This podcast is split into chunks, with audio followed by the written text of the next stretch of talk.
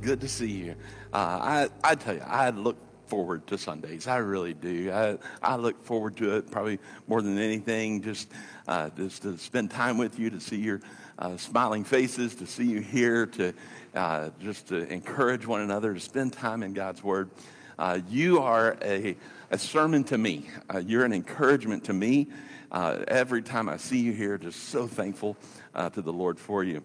You know, we are continuing our series. So, uh, this year we're in the book of Luke, uh, and then we're going to be in the book of Acts as well. And as we're, as we're on this journey through the book of Acts, uh, the first part of that, that journey that Luke tells us about, he spends most of his time uh, really from about chapter 4 through midway through chapter 9 focused on Jesus' ministry in Galilee. So when you look at the map and you see all these different places that uh, Luke mentions, uh, he doesn't uh, he doesn't go back and forth in the same way that John did. If you were here last year and we went through the, the gospel according to John, John kind of divided Jesus' ministry up by year. He did each he did three years of ministry, and he would say this, you know, it was the time of this feast, and he would say so. He kind of summarized each year by uh, saying, now it's time to head to Jerusalem. It's hot time to head to Jerusalem. It's time to head to Jerusalem for a particular feast. And so we can kind of divide up Jesus' ministry into three years because of the way that John writes. Luke doesn't do that. Luke instead spends all of his time at the very beginning uh, focused on Jesus' ministry in Galilee. And he, he goes around all the different cities and tells the different things that Jesus did throughout Galilee. And then chapter 9 comes, and we began last week in chapter 9 but it's a transition chapter because now Luke is going to transition from Jesus' ministry in Galilee to Jesus' journey uh, toward Jerusalem. And so we see that a little over halfway through uh, the ninth chapter.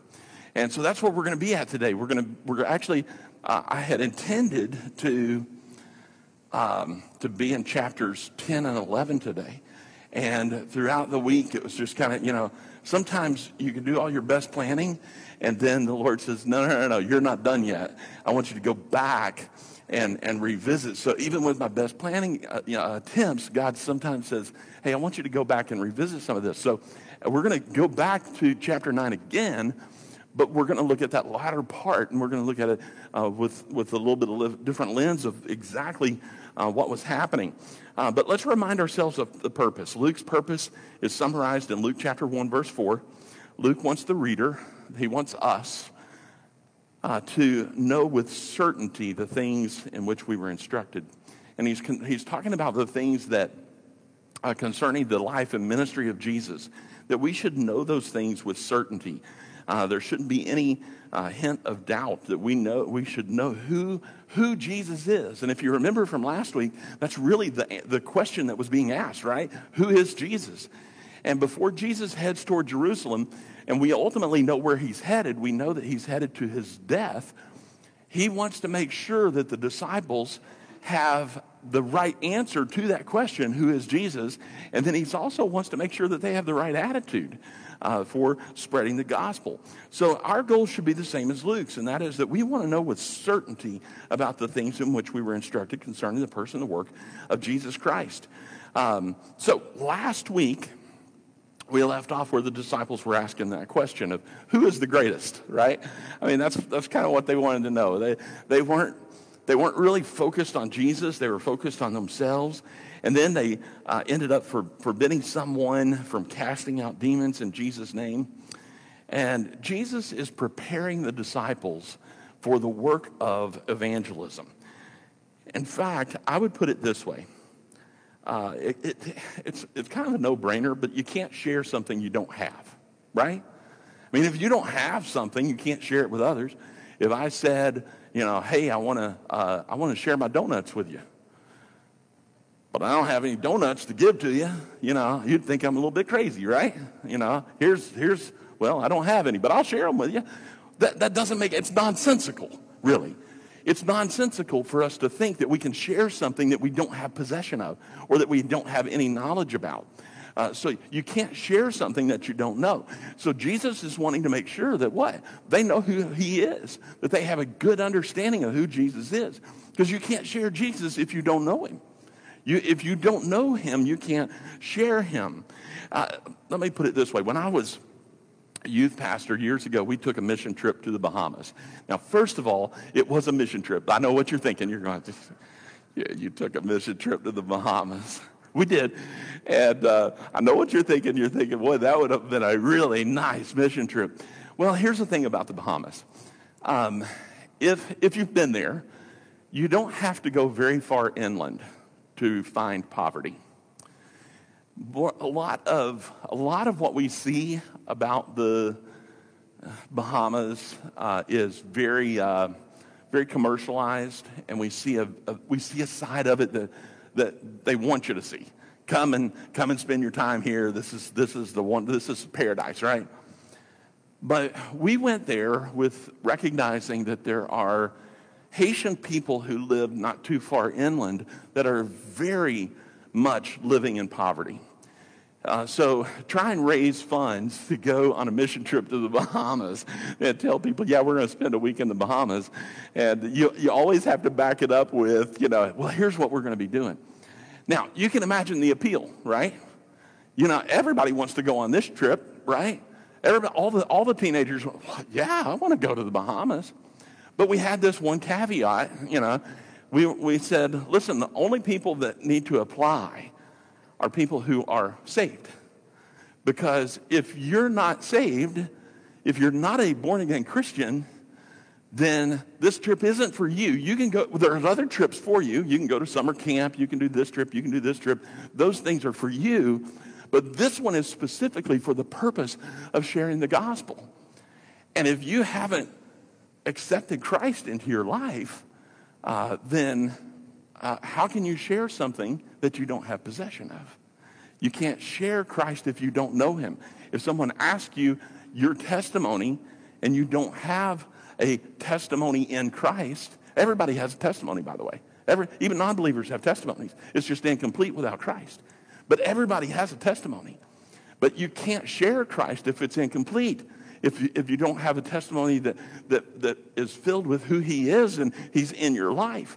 So the point is, you know, we, we did that mission trip, and it was so important for us to understand that you can't share something that you don't have possession of. So Jesus understands that the disciples have to be fully equipped. They have to be fully equipped for evangelism, and they have to be fully equipped with an understanding of who Jesus is. So let's jump in with key point number one, and then we'll unpack it uh, from the scriptures. Key point number one this morning is this it's hard to share the gospel if you're full of pride. It's hard to share the gospel if you're full of pride. Humility is needed. It's hard to share the gospel if you're full of pride. Let's pick back up. Let's look at, uh, we were, we ended uh, last week in Luke chapter 9, but we're going back to Luke 9. Let's pick up at verse 46. 46. It says, Then a dispute arose among them, that's the disciples, as to which of them would be greatest. And Jesus, perceiving the thought of their heart, took a little child and set him by him, and said to them, Whoever receives this little child in my name receives me, and whoever receives me receives him who sent me.